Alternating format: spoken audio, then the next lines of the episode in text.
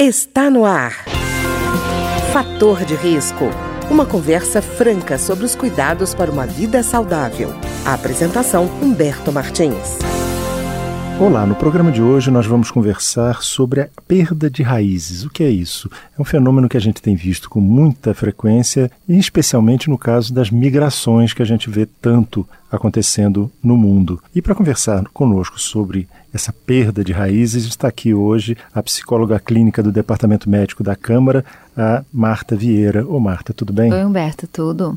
Marta, a gente está falando de perda de raízes, né? perda de referências. Uhum. O que, que, é isso exatamente? É, eu acho que assim, o ser humano ele, ele, tá, ele se constrói na linguagem, na cultura, nas memórias afetivas, nos hábitos, né? E quando você sai de uma de uma realidade com, com a qual você é familiar e muda de realidade, você perde um pouco a sua essas referências, né, que você tem.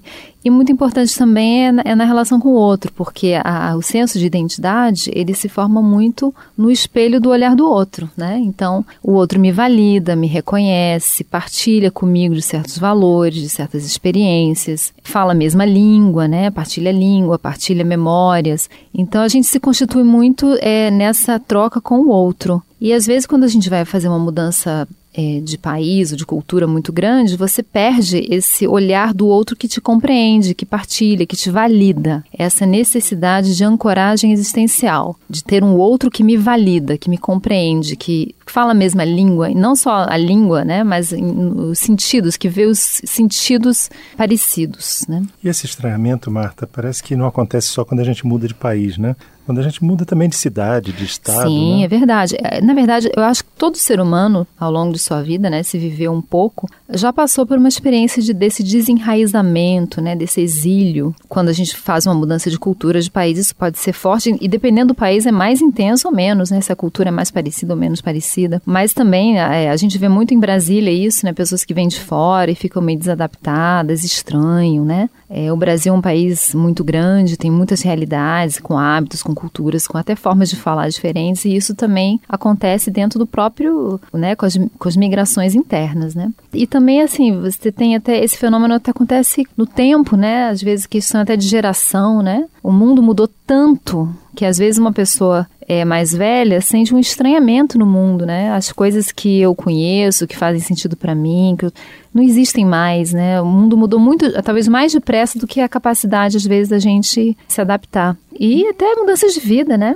Às vezes um, um adolescente que muda de escola e ele está uhum. acostumado com aquele colégio, aqueles colegas, ele muda, ele tem um pouco desse desenraizamento também, né? De repente o mundo fica estranho. É, e dependendo da fase em que esse adolescente muda, né? Quando muda, por exemplo, fechou o nono ano e vai para o ensino médio, mas quando muda no meio do caminho, ainda fica pior, né? Você é. perde completamente as referências, os grupos é. já estão formados de na escola onde você depende vai. Depende muito do, da personalidade né, desse adolescente, do tanto que aquele grupo está sendo é, um suporte importante, né? E a capacidade das pessoas também de, de refazer essa teia é diferente, né? Tem pessoas que têm mais capacidade de adaptação, de, de se refazer de construir uma, uma teia nova, e tem pessoas que são mais apegadas, são mais, é mais difícil, né? Que são mais, mais difíceis de se readaptar. E, inclusive, tem uma tendência, assim, no, nos muito idosos, né? Às vezes, a, a mudança de cidade, de país, pode trazer um, uma, uma queda cognitiva muito grande, porque essa capacidade de se adaptar já está menor. Então, às vezes, esse desenraizamento ele atinge muito profundamente.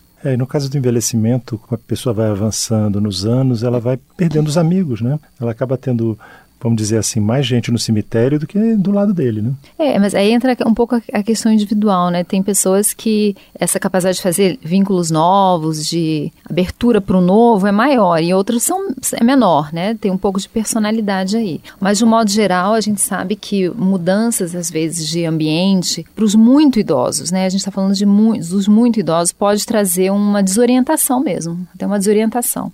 E até o nível, né, Marta, das mudanças, as mudanças têm sido muito velozes, né? Muito. Você tinha uma época em, em que você percebia assim, uma mudança de geração, era 25 em 25 anos, que normalmente é, se adota verdade. como critério, você tinha uma mudança que acompanhava esses 25 é. anos. Agora não, dois anos, cinco anos, dez anos já é os considerado costumes, uma coisa velha. É, os costumes, os valores, a maneira de funcionar, os hábitos, tudo está mudando muito depressa, né? Então, de certa maneira, nós todos estamos meio estrangeiros no mundo porque a tecnologia, as mudanças estão muito aceleradas, né? E aí a pessoa desesperada para acompanhar essa mudança também acaba se isolando e buscando esse conhecimento o tempo inteiro, o tempo inteiro, e ela não tem essa capacidade toda de processar esse volume de informação. É, eu acho que assim, a tecnologia ela tem esse, essa, esse paradoxo, né? De um lado ela conecta, né? Abre portas, conecta, e de outro lado ela também isola, né? Tem um paradoxo aí, né? Por falar em paradoxo, uma coisa que me chama a atenção é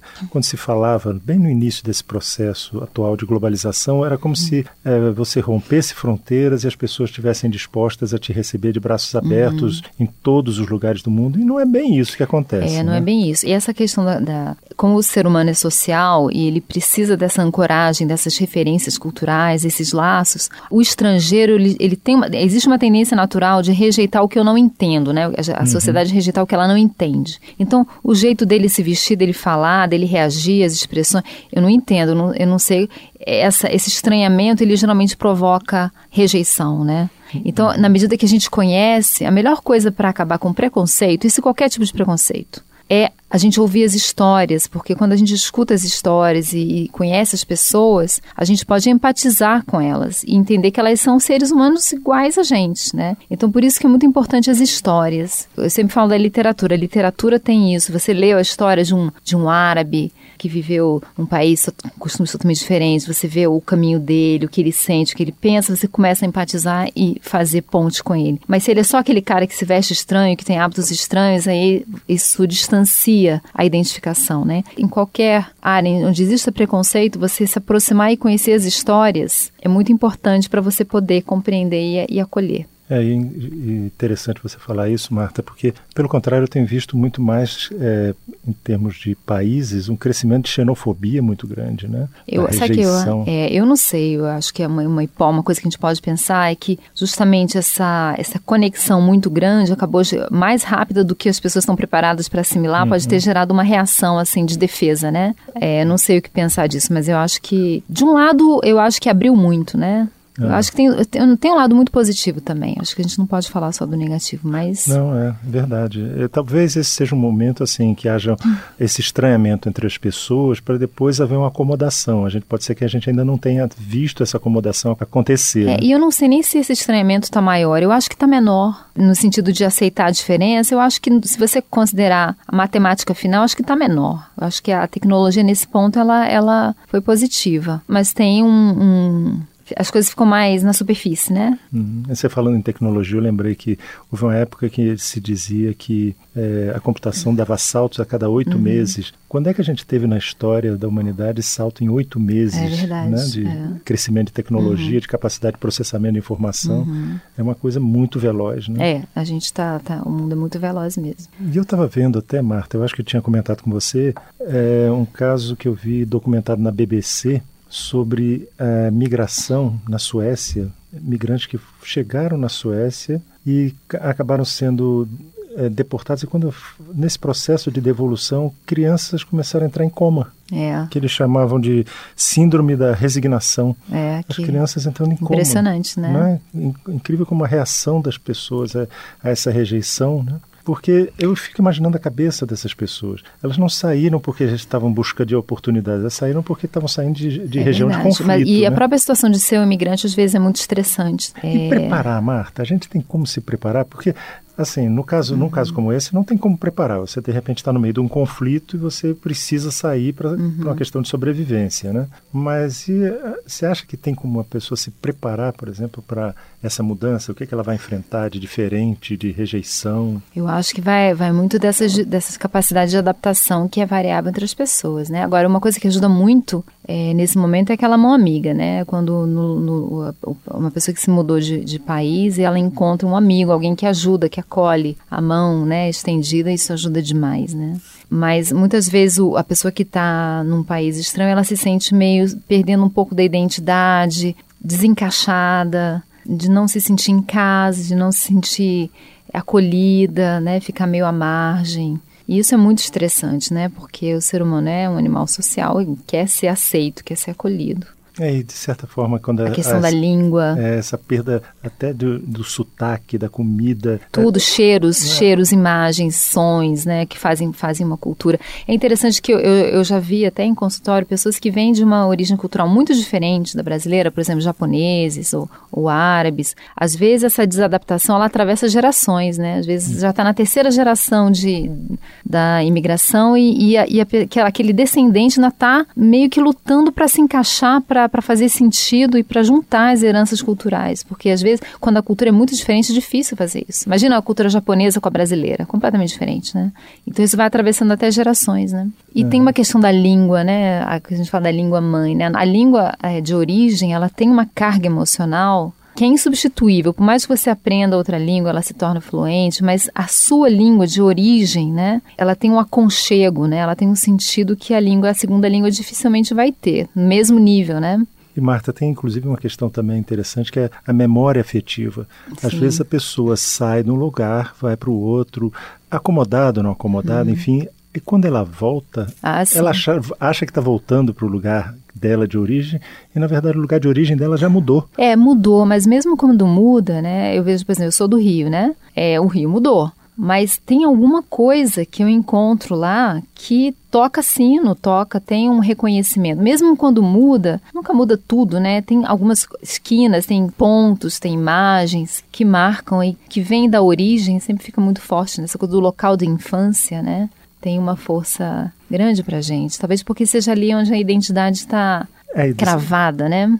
De certa forma, você está voltando não para a cidade real, mas para a cidade das suas memórias, né? Sim, as, as memórias afetivas, né? E, e, mudar de país, você vai para um lugar onde você não tem memória afetiva. Depois de alguns anos vivendo naquele outro lugar, você vai construindo memórias afetivas, né? Quanto é. mais jovem você for, mais isso vai acontecer. Mas esse estranho é perder essas memórias afetivas, é um, um perder de parte de si mesmo, né? É interessante que no Brasil tem um pouco essa cultura de falar, quem saiu do Brasil, tem muita gente saindo do Brasil, né? Ah, se deu bem, foi para um país melhor, mais desenvolvido, e se fala pouco dos lutos e da perda que também acontece, né? Uhum. Eu tenho um amigo que ele fala uma coisa engraçada, ele morou fora há muito tempo, ele fala assim: lá é bom, mas é ruim. Aqui é ruim, mas é bom, né? Por causa disso, dessa familiaridade, né? E eu vejo, Marta, que inclusive às vezes a pessoa tenta voltar para essa memória afetiva no local em que ele está, formando comunidades. Então é, é comum você Sim. ver em alguns lugares, por exemplo, feira nordestina. É, você busca, porque você busca as pessoas que partilham com você daqueles hábitos, daquelas coisas que têm valor afetivo, aquela comida que tem valor afetivo, que você comia, que sua avó te dava,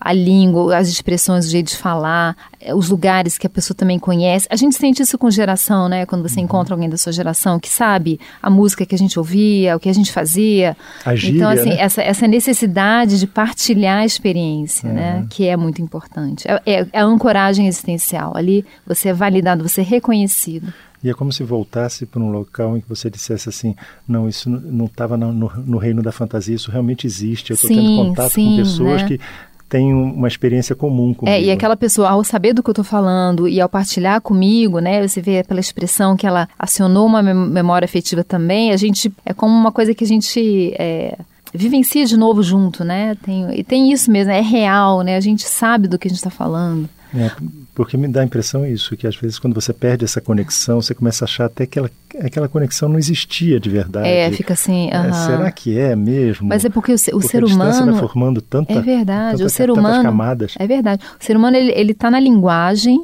e ele está nos símbolos, né? O ser humano se afastou da, natureza, do instinto, e ele, e ele é formado na cultura, na linguagem, nos símbolos. E a gente precisa de outra pessoa que partilhe dos mesmos símbolos, da mesma linguagem, dos mesmos sentidos, para a gente ter um chão, né? Então, a, a experiência da, da, da, desenraizamento é perder esse chão, que pode acontecer por mudança de país, mudança de cidade, mudança de passagem de gerações, mudança no mundo, pelas mudanças tecnológicas, né? Todos nós somos vulneráveis a sentir assim, se sentir estranho no mundo. E essa pessoa que, a rigor, saiu de um país em conflito ainda vive uma situação mais complicada, né? Porque às vezes ele volta, o país está completamente arrebentado, está completamente dilacerado, ele já não é, ele, ele tem a memória de uma coisa que não existe mais e não tem como voltar. É, mas, mas é aquela coisa, as coisas sempre mudam, tudo sempre muda, né? Não há nada que permaneça, já os budistas falam, né? Não há nada que permaneça, a impermanência, né? Mas por mais que mude, tem coisas que você vai reencontrar. Né? Então você, uhum. o seu país mudou, mas a língua é a mesma. Uhum. As pessoas partilham de memórias, tem coisas, nem tudo muda, né? Então assim, assim, não precisa estar tá tudo igual. Se tiver algum,